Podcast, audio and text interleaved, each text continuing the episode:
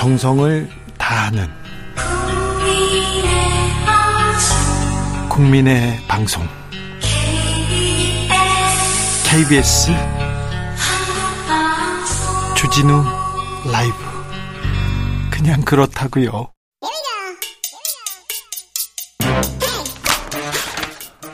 뉴스를 향한 진지한 고민 기자들의 수다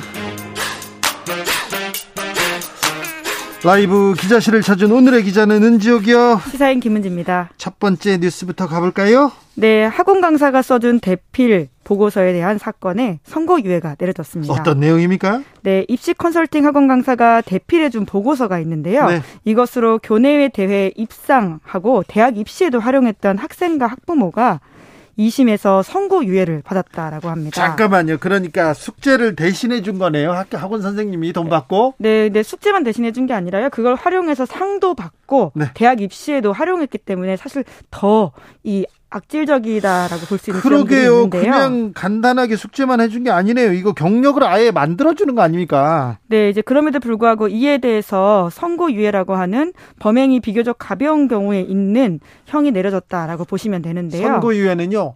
아, 죄는 맞는데 너무 좀 가벼워서 죄를 묻지 않는다 이런 겁니다. 그러니까 선교율을 받으면 무죄나 거의 다름없고요. 조금 있다가 뭐 이런 기록도 사라집니다. 네, 2년이 지나고 나서 사라지게 되는 처벌이기 때문에 네. 가벼운 처벌이라고 볼 수 있는 상황인데요. 처벌을 면했다고 얘기합니다, 보통. 네, 이제 업무, 업무 방해 또는 위계 공무 집행 방해 등의 혐의로 기소됐던 학생 6명과 학부모 2명에 대해서 2심에서 검사의 항소를 기각하고 벌금 150만 원의 선고유예가 나왔다라고 하는데요. 네. 네. 이미 지난 4월에 1심에서도 그렇게 똑같이 나온 바가 있습니다. 그래요. 그런데 이 사건이 이렇게 가벼운 사건은 아닌 것 같은데요. 네, 이제 아무래도 입시 비리와 관련해서는 더욱더 사회적인 경종들이 커지고 있고요. 어, 네. 이에 대해서는 당사자들의 피해라고 하는 것들이 있을 수 있지 않습니까? 아, 그럼요. 네, 그래서 결코 가볍게 볼 수 없는 사회적 범죄라고 할 수 있는데요. 네. 이 사건이 기소가 된 건 지난해입니다. 2017년부터 2019년에 고등학생이었던 학생이 당시에 입시 컨설팅 학원 강사가 써준 보고서를 직접 자기가 작성한 것처럼 교내 대회에다 제출했고 대학 입시에 제출했다라고 하는 것인데요. 지금 그러니까 고등학생이 제출해야 되는 과제 보고서를 학원 강사가 돈 받고 대신 해 준 거 아닙니까? 지금 숙제도 대신 해 주고 뭐도 대신 해 줬을 가능성이 높아요. 네, 이제 실제로 이 검찰이 수사한 내용에 따르면 학부모와 강사가 주고받은 카카오톡 내용 같은 것들이 있거든요. 네. 여기서 이렇게 적극적으로 대필 보고서와 관련된 이야기들 주고받은 것들이 있기 때문에 네. 가볍다라고 볼 수 없는데요. 실제로 돈도 이제 학생들이 제출물 건당 100만 원에서 많게는 560만 원에 가까운 돈을 냈다라고 합니다. 한 건당. 네, 이제 그렇게 해서 그 대신 써주는 보고서도 굉장히 범위가 다양하다라고 하는데요. 어떤 어떤 문과, 이과, 예체능 전방위 분야에 걸쳐 서 독후감, 발명품, 논문, 보고서 이런 것 같들을 돈을 최대 560만 원 받고 해줬다라는 거죠. 고등학생 이 논문, 발명품, 보고서 이런 거 독후감 다 이거 학원 강사가 뒤에서 컨설팅이라는 명목으로 이렇게 세탁해줬다는 거 아니에요? 경력 만들어줬다는 거 아닙니까? 이 학원 강사는 처벌됐죠? 네, 학원 강사는 처벌이 됐는데요. 해당 학원을 운영했던 40대 학원장과 부원장은 각각 징역 1년 2개월 그리고 징역 1년에 집행유예 2년형을 선고받았습니다. 집행유예네요? 네, 부원장 같은 경우에는 좀 더 약하게 받긴 했는데요. 네. 어, 해당 재판부는 이렇게 이야기했습니다.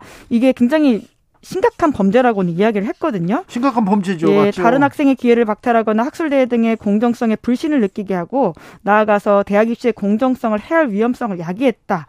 그래서 엄히 처벌해야 된다. 이렇게 이야기를 했는데 자, 이거 공정에 대한 문제입니다. 이거 되게 좀 심각하게 받아들여야 됩니다. 그동안 공정 상식 얘기했던 분들 이거 중요한 문제입니다. 그런데 왜 왜 봐줬대요? 네, 이제 그럼에도 불구하고 집행유예형이 나오게 된 것들 한 건은 집행유예가 나왔는데요. 재판부가 이렇게 이야기했습니다. 피고인들이 잘못을 깊이 뉘우치고 반성하고 있고. 아니 판사님 앞에서는 뉘우친다고 하지 반성 안 합니다. 이렇게 고개 뻣뻣이 드는 사람이 누가 있어요? 네. 바보 아니면. 징역형을 받았던 원장 같은 경우에는 벌금형을 초과한 전과가 없었다. 그러니까 전과가 있긴 있었다라고 하는 네. 것이죠. 그리고 집행유예형을 받았던 부원장 같은 경우에는 학원 직원이었고 형사처벌을 받은 전력이 없기 때문에 감형을 해준다. 이렇게 밝혔습니다. 참 입시 비리에 대해서 어떤 사람한테는 굉장히 가혹하고 어떤 사람한테는 굉장히 굉장히 좀 너그럽습니다. 모두에게 엄정할 필요가 있다는 생각이 듭니다. 네. 더욱더 이런 것들을 다시 재발하지 않게 하기 위해서는요. 네. 판사님 매우 좀 선고 유예라고요. 매우 따뜻한 판결을 내리셨는데 내리셨어요. 네, 알겠어요. 네, 다음 뉴스 만나보겠습니다. 네, 동의 없이 통화 녹음을 할 경우에 최대 징역 10년형을 처한다라는 법안이 발의됐습니다. 자, 일단 전화다가요 동의를 얻지 않고 녹음했어. 징역 10년. 이거 누가 만들어? 누가 발의했습니까? 네, 물론 최대이긴 한데요. 네, 네 그러니까. 예, 윤상현 국민의힘 의원입니다. 이분이 본인이 실제로 이제 그런 일을 겪은 적이 있기 과거에 때문에 자기가 통화 녹음 공개돼 가지고 곤욕을 네. 치른 바가 있습니다. 곤욕을 곤란했죠. 그런데 그게 자기 얘기였잖아요. 어떤 일이 있었죠? 예, 당을 떠나기도 했던 일이었는데 2016년으로 시계를 좀 돌리면 네. 20대 총선을 앞두고 김무성 당시 새누리당 대표를 비난하는 내용의 통화 내용이 공개된 바가 있습니다. 네. 술에 취해서 지인과 전화 통화를 하면서 이런 이야기를 했다라고 하는데요. 김무성이 죽여버리게 이 XX 다 죽여 뭐 이런 이야기도 했다라고 하고요. 네. 내가 당에서 가장 먼저 그런 XX부터 속가내라고 속가내서 공천에서 떨어뜨려 버리려고 한 거야. 이렇게 이야기를 했는데 XX는 욕설입니다. 네, 이제 이런 이야기들이 밝혀지고 나서 이제 김무성 대표한테 직접 찾아가서 사과하려고 했었는데 문전박대를 당하고 결과적으로는 윤상현 의원이 탈당계를 제출하고 당을 떠난 바가 있습니다. 네. 뭐 이에 대해서 이렇게 해명했는데요. 지역 분들하고 술을 많이 마신 상태에서 하소연한 거다. 시중 사적 대화까지 녹음해서 언론에 전달하는 행위는 의도적인 음모다 이렇게 주장을 한 바가 있습니다. 윤상현 의원은 윤핵관으로 활동하고 있다고 합니다. 자, 그런데 사실은 통화 녹음 이게 정치권에서도 여러 번 나왔고요. 또 생활 속에서도 뭐 문제가 되기도 합니다. 네, 이제 탄핵 때를 아마 생각해 보시면 이것이 굉장히 폭발력이 있었던 이슈라는 것을 기억하실 텐데요. 네. 어, 최서원 씨라고 할 수 있죠. 네. 정우성 전 비서관과 대화 녹음을 했던 것들을 보면 최서원 씨가 국정에 어떻게 관여했는지가 좀 고스란히 드러나고 있습니다. 다 나왔는데 그때 정우성 비서관이 왜 녹음을 했냐면 최서원 씨가 이 말 저 말 막 하는데 어떤 게 중요한지 몰라서 어떤 게 중요한지 몰라서 다 녹음했고 다시 들어봐서 다시 이걸 챙기려고 녹음했다 이런 얘기는 있었어요. 네, 그리고 이정현 전 새누리당 대표 같은 경우에도 세월호 당시에 이제 KBS 네. 네, 간부에게 전화를 해서 네. 그것이 녹취가 밝혀진 바도 있고요. 네. 또 이준석 대표와 그리고 원희룡 장관이 다 지난 선거 당시에 좀 이렇게 티격태격하면서 통화 녹음과 관련된 이야기를 한 바도 있긴 합니다. 이준석 대, 전 대표는 이렇게 통화 녹음을 녹음을 한대요 통화를 그래서 윤핵관들이 절대 전화를 안 하려고 한다는 그런 이유를 삼기도 합니다. 네. 네, 이제 그때는 통화 녹음이 나온 건 아니었고요. 이제 클로바 노트라고 해서 녹취 프로그램을 이용해서 이제 녹취록이 나온 바가 있는데 네. 물론 이제 미국 같은 경우에는 주에 따라서는 이렇게 통화를 허락 없이 하는 것이 불법이긴 합니다. 네. 그래서 아이폰 같은 경우에 실제로 이제 그런 기능이 없거든요. 녹음 기능이 없어요. 아이폰은 그런데 갤럭시 그러니까 삼성 전화기는 누르면 다 녹음이 된다면서요? 네, 이제 그러다 보니까 이제 이번 법안 물론 이제 발의를 한 거기 때문에 아직 통과된 건 아니고요. 네. 발의 수준에 머물러 있는 상황이긴 합니다만은 이에 대해서 삼성 스마트폰 사용자들이 굉장히 좀 불만이 섞인 이야기들을 커뮤니티에 올리고 있다라고 하고요. 네. 그리고 뿐만 아니라 이미 이런 녹음 내용이 유출돼서 피해를 봤을 때는 협박죄나 정보통신망법상 명예훼손 등으로 처벌할 수 있기 때문에 네. 과도한 게 아니냐라는 지적도 국민의힘 내부에서도 있다라고 합니다. 아직 우리나라 법안 법에서는요. 나와 상대방, 나와 대화를 하는 상대방의 내용 내용을 그 대화를 녹음하는 거는 법에 걸리진 않습니다. 그런데 제3자가 제3자의 대화를 녹음하는 거는 법에 걸려요. 그러니까 조심하셔야 됩니다. 자, 그렇군요. 아무튼 윤상현 의원 네네. 과거에 자기가 곤욕을 치렀는데 이 관련된 법안이 나왔군요. 네, 네. 물론 이제 윤상현 의원 쪽 좀 주장을 설명해 드려야 될 것 같은데요. 이런 것들이 이제 음성권이라고 하는 부분들 그리고 사생활의 자유, 통신 비밀의 네. 자유라는 것들 때문에 주장하고 네. 있다라고 합니다. 네, 네, 뭐 그 고민해 볼 부분입니다. 네. 다음 뉴스로 가볼게요. 네, 러시아가 우크라이나를 침공한 지 6개월이 지났습니다. 그러니까 2월 24일에 시작했으니 벌써 6개월이나 됐습니다. 네. 엄청난 피해가 이어지고 있어요. 예, 양국의 사상자가 15만 명 이상이라고 하고요. 네. 유엔 난민 난민 기구에 따르면 지금 이제 피난민이 1,300만 명 이상에 달한다라고 합니다. 네. 전체 인구의 3분의 1 이상이 삶의 터전을 잃었다라고 보시면 되고요. 해외로 피난 간 사람도 많습니다. 예, 665만 명이라고 하는데 유럽에서는 정말 그런 우크라이나 피난민들을 자주 볼 수 있다라고 할 정도로 네. 아주 이게 심각한 문제라고 하는데요. 전쟁에 들어간 비용도 막대하다라고 합니다. 네. 어, 뉴스위크에서 아. 보도한 거에 따르면요. 양쪽 모두 합쳐서 약 414조 원에 달한다라고 합니다. 414조면 올해 우리 예산이 600조 원 정도 되니까 그러니까 한 얼마나 3분의 2 정도라고 보시면 되죠. 그리고 앞으로 얼마나 더 많은 돈이 들어가겠어요. 그리고 재건 비용 더 많이 들어갈 거고요. 네, 돈이 재건... 문제가 아니라 이 희생자들 사람이 예. 네. 그러니까 가장 큰 문제는 그건데요. 지금까지 들어갔던 희생과 비용만 하더라도 어마어마한데 앞으로 이게 아직 언제 끝날지 모른다라고 하는 지점 때문이거든요. 네. 단기간에 끝나지 않을 거라는 전망들이 많기 때문에 그런 건데요. 빨리 끝나야 될 텐데요, 전쟁이. 네, 나토 사무총장만 하더라도 전쟁이 여러 해 이어지는데 대비해야 된다라는 이야기를 하고 있습니다. 그런가요? 네, 외신 같은 경우에도 이것이 굉장히 오래될 수도 있다라는 예, 전망들이 나오고 있다라고 해서 여러모로 걱정이 큽니다. 전쟁이 6개월 됐는데 언제 끝날지 모르고 장기전이 될 것 같아서 더 걱정이 큽니다. 아, 우크라이나의 평화를 빕니다. 기자들의 수다 시사인 김은지 기자와 함께했습니다. 감사합니다. 네, 감사합니다. 교통 정보 알아보고 가겠습니다. 임초희 씨.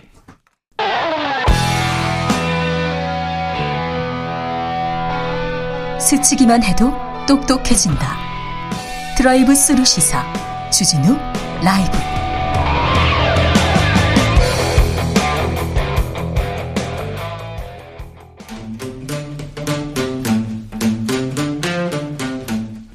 청년의 포부와 패기로 대한민국 정치를 새롭게 하자 청년의 시선 MZ 세대가 말합니다. 요즘 정치.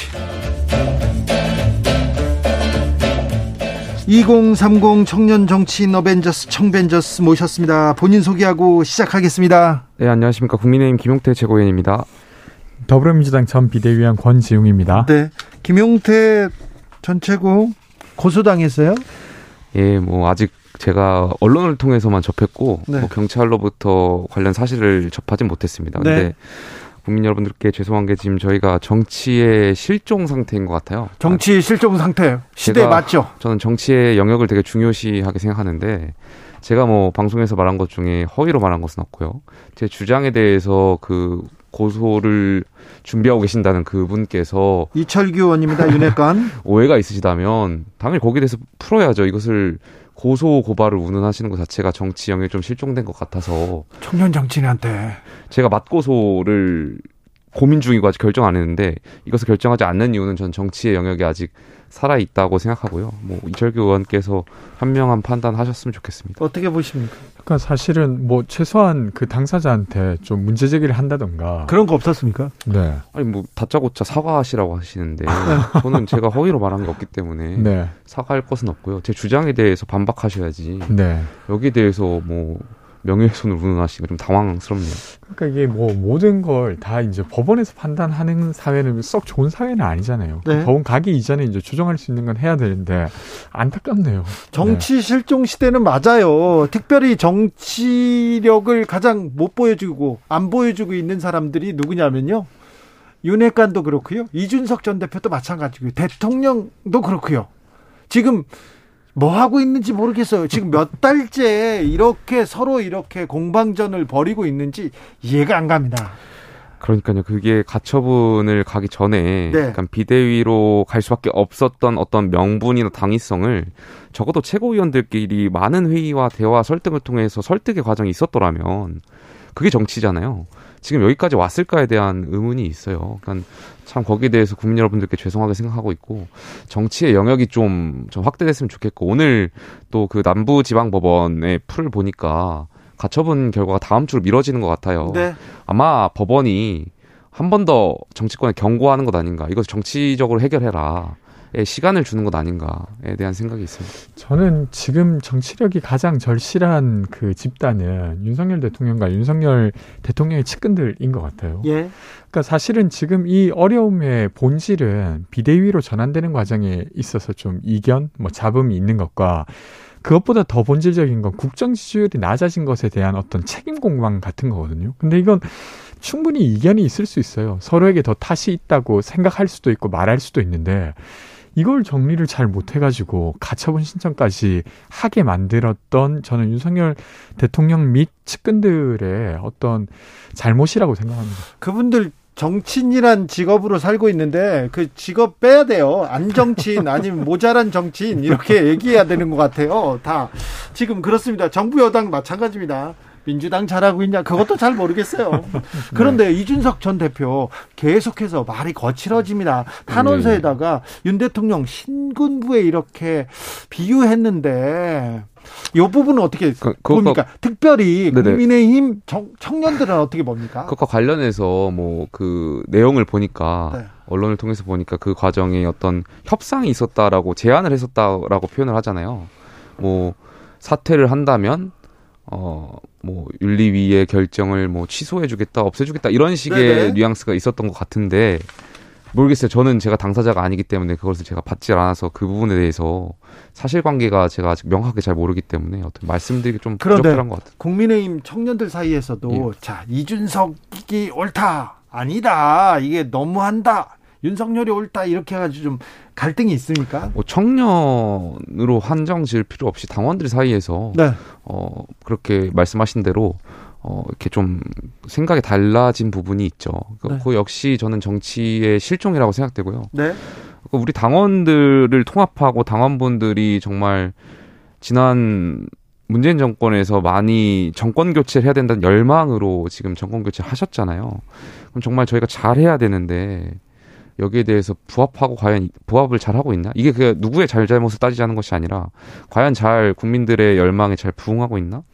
여기에 대해서 좀 저는 지금 생각해봐야 될 것 같습니다. 여당과 대통령실이 갈등하고 있는 모습이 그 이제 중도와 청년층에게 악영향을 더 미치고 있는 것 같아요. 제가 이제 갤럽 여론조사를 조금 분석해봤는데 한 네. 3주치 정도를 8월 첫째 주가 가장 낮았을 때입니다. 그때 이제 지지율이 24% 정도까지 이제 낮아졌는데 그때 이후로 조금씩 소폭 상승하고 있어요. 그래서 가장 최근에 28%까지 오게 되었는데 근데 이게 이제 60대랑 70대 정도가 좀 긍정 평가를 많이 하게 하면서 오른 것이지 되려 20대의 경우에는 더 떨어졌습니다. 그러니까 네. 최저점보다도 더 떨어진 상태. 그리고 스스로를 중도라고 말한 층에서도 그 2주 전보다도 지금 더 떨어졌어요. 그러니까 겉으로 보기에는 뭔가 조금씩 상승하고 있는 것처럼 보이지만 본질적으로 중도에 가깝다고 여겨지는 청년층과 중도층은 더 멀어지고 있는 상태거든요. 이걸 좀, 그, 좀 심각하게 여겨야 이런 갈등들을 좀 해소시킬 텐데 그런 게 좀 걱정스럽습니다. 지지율이 계속 음, 네, 그렇죠. 젊은 사람들한테는. 뭐, 음, 예, 예, 뭐 관련해 가지고 그래도 이제 제가 메시지에 혼선이 있어서 엊그제 그 홍보수석이 교체됐지 않습니까? 그러니까 앞으로 좀 이런 메시지가 잘 나아가서 대통령의 국정 철학에 대해서 명확하게 인지하시는 아, 김은혜 수석께서 잘 하실 거라 보고요. 물론 이것이 지지율을 상승할까에 대한 의문은 있습니다만 더 많이 노력해야겠죠. 그리고 네. 많은 평론가분들께서 말씀하시잖아요. 그 저는 되게 동의했던 게 기획 능력이 되게 좀 안타깝다 대통령실에. 그러니까 이 모든 것을 기획하고 조정할 수 있는 그런 정무적인 능력자가 필요하다고 말씀하시는 거에 전 동감하고요. 대통령실 앞으로 계속해서 이런 쇄신을 통해서 국민 여러분들께 모습을 보여드려야 되지 않나 바뀌는 모습들을. 네. 권지웅 네. 비대위원 위원 님 저기 여론조사 얘기해 가지고 개요 말씀해 주셔야 돼요. 아, 네 네. 여론조사 제가 말씀드린 것은 네. 갤럽에서 조사한 자료고요. 예. 이 자세한 내용은 한국갤럽이나 중앙선거 여론조사 심의위원회 홈페이지에서 참조할 수 있습니다. 아, 박범계 네. 의원도 윤 대통령 지지율 얘기했는데 20%라고 언급했는데 이 개요도 마찬가지입니다. 네. 참 청년 정치, 청년한테서 희망을 보자. 정치에서 비전을 만들자. 이런 얘기를 조금 더 해 보고 싶은데 몇 주째 지금 이준석 전 대표와 윤핵관 그리고 윤 대통령과 이준석 전 대표 간의 갈등 이 문제가 블랙홀처럼 다 빨아가고 있습니다. 그러면서 또 청년 정치도 조금 뭐라고 해야 되나요? 갈등이 있고요. 망치고 있다. 이런 얘기도 계속 있습니다. 이 문제는 가장 고민거리여서 계속 얘기하는데 빨리 정리되기를 좀 바래 보겠습니다. 그런데요.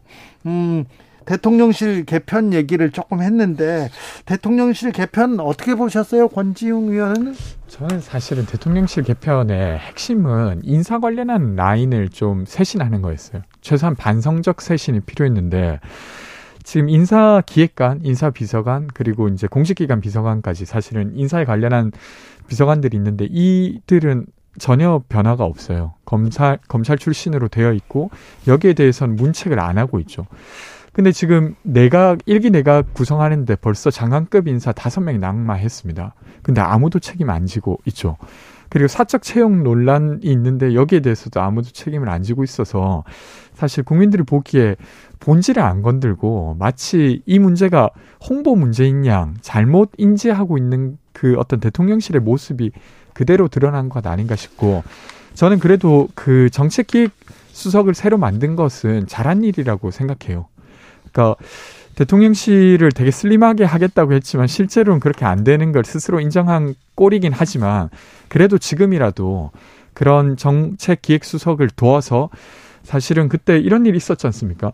노동부 장관이 정책 관련한 걸 발표했는데 다음 날 대통령이 그 공식 내용 아니다. 네. 라고 한다거나 그 옷에 미, 그 옷에 이제 입학 관련한 것도 사실 대통령께서 조화 빠르게가 그냥 이렇게 하면서 이제 더 문제가 됐던 거잖아요. 그런 네. 것들 좀 조정하면 좋겠다 싶습니다. 권지웅 의원의 말씀에 일부 동감하는 게 저희가 잘하고 있는데 홍보 영역이 잘 못해서 지지율이 하락했다고 생각한다면 그건 잘못된 생각이겠죠. 그렇죠. 그렇게 네. 생각하면 큰 걱정입니다. 네. 근데 어쨌든 메시지 혼선도 여러 가지 지지율 하락의 지적이었고 그렇기 때문에 이번에 김은혜 수석이 그 홍보 수석을 가면서 대변인 역할도 많이 할 거라는 이야기들이 많잖아요.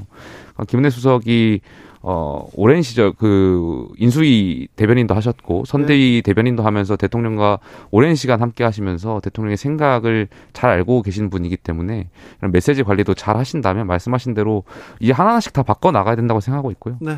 조금이나마 조금 어, 어제 오늘 기점으로 해서 반등할 수 있는 계기가 있었으면 좋겠고. 그러니까 이게 사실은 보건복지부 장관, 네. 뭐 교육부 장관도 빨리 빨리 예, 빨리 조속히 빨리 모셔왔으면 좋겠습니다. 조금 더 정확히 말하면 사실은 관, 메시지 관리라기보다 잘못된 메시지에 대한 좀 반성이 필요할 것 같아요. 그러니까 뭐 장관 인사 관련해서 그 좀 부적절하다고 기자들이 말하니까 문재인 정부랑 비교하면서 문재인 정부보다 낫지 않냐 막 이렇게 한다거나 내부 총질이라고 하는 문자가 여튼 어떤 방식으로든 공개되었을 때 아무런 입장을 안 냈잖아요. 이런 것들이 저는 핵심적이지 않을까 싶습니다. 네. 그런 부분에 있어서 저도 동의하는 바입니다.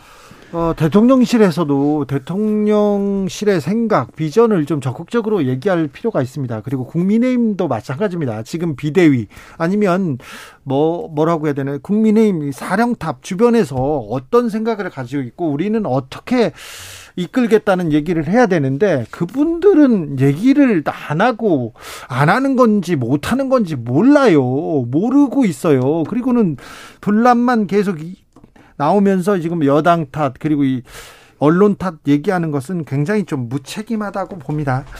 아까 저기 여론조사 개요 말씀드렸는데 다시 한번 제가 말, 언급합니다. 여기는 KBS고요. 주진우 라이브는 엄청나게 공정해야 되고 엄청나게 중립적이어야 됩니다. 아, 네. 말도 할 수 없어요. 네. 8월 1주차 지지율 한국갤럽 자체 조사 8월 20 8월 2일에서 4일 동안 조사했습니다. 24%가 윤 대통령 국정수행 긍정 평가했고요. 8월 3주차 지지율 는 8월 16일에서 18일 조사했습니다. 28%가 대통령 긍정 평가했습니다. 자세한 내용 중앙선거 여론조사 심의위원회 홈페이지 참조하시면 됩니다. 네. 자, 청년들 권지용 그리고 김용태 이 두 분은 정치권에 이렇게 입문해서 지금 이 상황에서 나는 이 점은 좀 고치고 싶다. 이 점은 좀 당에 당이 좀 바뀌었으면 좋겠다. 이런 생각할 거 아니에요. 어떤 점 생각합니까? 그러니까 이게 민주당입니다 두 가지, 먼저 두 가지 생각나는데 하나는 자기 반성이 있어야겠죠. 네. 그러니까 민주당이 5년 동안 이제 정부를 운영하고 있었는데 네. 거기에 대해서 사실은 심판적인 어떤 선거에 아 성격의 선거가 있었지 않습니까? 네. 그러면 뭔가 변해야 되는데 거기에 대해서 스스로 자기 반성을 좀 못하고 있는 것 같아요. 예를 들면 꼼수 탈당이라든지 성비 문제도 지금 현재적으로 조치해야 되는 것들도 있습니다. 네. 근데 그와 관련된 논의가 좀, 좀 필요하다고 보고 예. 두 번째로는 물론 이제 의원님들이 하고 계시지만 잘 드러나지 않는 건데 이번에 수해 관련한 대책들도 민주당에서 잘 내고 있어요. 예. 근데 그런 것들을 더 적극적으로 알리고 의견을 수렴받고 네. 이런 일들이 필요하고 최근에 수원에서도 세 가족이 돌아가시고 그리고 보종료 아동이었던 분이 또 네. 대학생이었는데 돌아가셨잖아요. 네. 이런 것에 대해서 사실 정치가 어떻게 하겠다라고 더 적극적으로 밝히고 논쟁해야 된다고 저는 생각합니다. 그렇죠. 정치가 가장 힘들고 어려운 사람들 다독이면서 같이 가자고 이렇게 같이 가자고 손을 잡아줘야 되는데 네 그런 노력하겠다. 자 김용태 최고 음, 말씀하신 것 중에 동의하는 부분 일단 저도 건강한 비판 이 좀 자리 잡을 수 있게 환경이 조성돼야 된다고 생각해요. 여당 내에 어떻게 보면 야당 역할을 할 수 있는 정말 정부가 잘 되기 위해서 옳은 소리 하는 것에 대해서 이것을 어떻게 담아내고 어떻게 수용할 것인가가 되게 중요한 과제인 것 같고요. 최근에 제가 또 드는 생각은 최근 들어서 저희 국민의힘이 정치적인 표현의 자유나 양심에 대해서 과도하게 윤리적인 잣대로 좀 제한하려고 하는 것 아닌가에 대한 좀 의구심이 들어서 좀 당황스러워요. 네. 물론 저가 뭐 명예훼손 관련해서 피소된 것도 있지만 어제 이제 윤리위의 어떤 결정들을 보면 물론 또 이렇게 또 발언 잘해야 되는데 저 윤리위의 결정 존중합니다. 네. 근데 어떤 뭐 권은희 의원과 관련해서도 그렇고 네. 너무 국회의원들 또 정치인의 양심이나 표현의 자유를 윤리위가 윤리의 잣대로 이렇게 계속 제한한다면 저는 그게 대통령께서 지향하는 자유하고도 좀 맞지 않다라고 보고요. 당이 결정하는데 당이 결정하는데 나는 생각이 다를 수 있어요. 어떤 예, 예. 정책에 예. 대해서는 반대할 수도 있어요. 예, 예, 당이 시키면 나는 한다. 이건 노동당에서 있는 일인데 있는데 근데 생각이 좀 다르다. 생각이 다른 걸로 지금 네네. 윤리가 열리는 겁니까? 제가 대답하기 되게 곤란한 질문을 아, 네, 하시네요. 근데 여하튼 그런 표현의 자유에 있어서 굉장히 특히 정치인이잖아요. 네. 정치인에게 있어서는 굉장히 중요한 보장되어야 되는 것들이고 이런 것을 좀 올바른 결정을 좀 해줬으면 좋겠다. 예. 저도 그 부분 관련해서 좀 우려스럽던데 사실 권은희 의원이 경찰 출신이지 않습니까? 네. 그리고 경찰국 신설에 대해서 의견을 낼 수 있어야죠. 반대했죠. 그리고 그것까지 포함해서 사실은 결정하고 그 반대 의견이 있는 것 자체가 나중엔 되게 그 다른 문제를 해결할 때 되게 유의미할 수 있습니다. 근데 그걸 가지고 지금 징계를 시작한다는 거잖아요. 사실 민주당에도 금태섭 의원이 검, 검찰 개혁 관련해서 반대를 했다가 지금 징계까지 받았었는데 그게 사실 민주당의 잘못이라고 생각하는 분들도 많이 있어요. 근데 네. 그 비슷한 전철을 지금 국민의힘이 그 밟고 있는 것 같아서 매우 안타깝습니다. 네. 윤 대통령의 공약이 있었습니다. 청년 보좌역을 신설하겠다. 5급으로 하겠다. 이렇게 얘기했다. 5급 이하로 이렇게 바꿨다는 보도가 나왔는데 이거 어, 어 어떻게 보십니까? 뭐 여러 가지를 고려하셨겠죠. 뭐 말씀하신 대로 그 언론 보도를 보니까 뭐 채용 공정성을 이야기도 하시는데 물론 그것도 하나의 고려 대상이었다고 보고요. 또 5급이라고 이렇게 별정직에 대한 얘기가 좀 필요할 것 같은데 5급뿐만이 아니라 이제 6급, 7급 더 폭넓게 신설해서 네. 그 직에 맞는 좀 폭넓은 수요를 얻고자 하는 것 아닌가에 대한 생각도 있고요. 네. 저는 이제 그 이제 보수 진영에서 자기가 말했던 것 때문에 이제 자기 모습은 계속 빠지는 것 같은데 일단 대통령께서는 3040에 장관까지 내겠다 이런 이야기 했어요. 했죠. 어. 근데 이제 5급도 못 주겠다는 거잖아요. 근데 저는 그 사실은 이제 민주당에서 청년 비서관, 1급 네. 청년 비서관을 두었을 때 보수 진영에서 엄청 공격했습니다. 네. 전 잘못했다고 생각해요. 왜냐하면 젊은 시민들도 상위 의사결정 구조에 들어가야 됩니다. 그렇죠. 그러니까 나이가 찬 다음에만 거기 들어갈 수 있다는 게 너무 우스꽝스러운 일이에요. 네. 그래서 이제 그런 걸 극복해야 되는데 되려 그때 공격했던 것이 네. 자기 발목을 잡아서 5급도 지금 못 주고 있는 거지 않습니까? 네. 조계철님께서 국민을 위해 봉사하라고 뽑았더니 밥그릇 싸움에 국민들 너무 힘듭니다. 얘기하는데 국회의원들이 엄청난 권한, 특권을 가지고 있잖아요. 특권을 조금만 내려놓으면 그렇게 주는 엄청난 비용 그리고 그 인원 이것을 조금만 좀 줄이면 이분들이 더 열심히 일하지 않을까 저는 그런 생각해봐요. 저는 사실 의견 좀 다른데 네.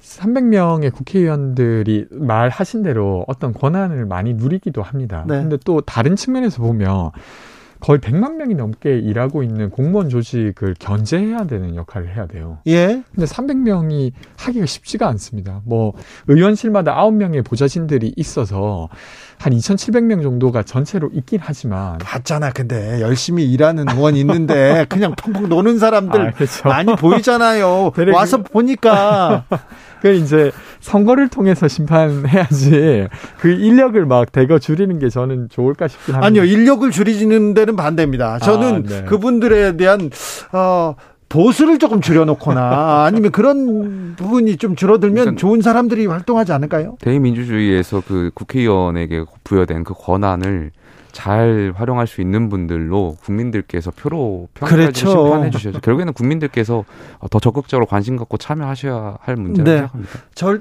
국회의원들이 법을 만듭니다. 이 권한도 국회의원들이 만들기 때문에 절대 내려놓을 생각이 없어요. 그분들은 그렇기 때문에 국민들이 눈 뜨고 깨어 있어야 됩니다. 그러면 국회의원들 열심히 일하는데. 자, 아, 두 분은 아, 국회의원 아니어도 열심히 일하는데 권지웅, 김용태, 김용태, 권지웅 두 분 감사합니다. 네, 감사합니다. 고맙습니다. 주진우 라이브는 여기서 인사드리겠습니다. 돌발 퀴즈의 정답은 형광등이었습니다. 형광등. 저는 내일 오후 5시 5분에 돌아올게요. 지금까지 주진우였습니다.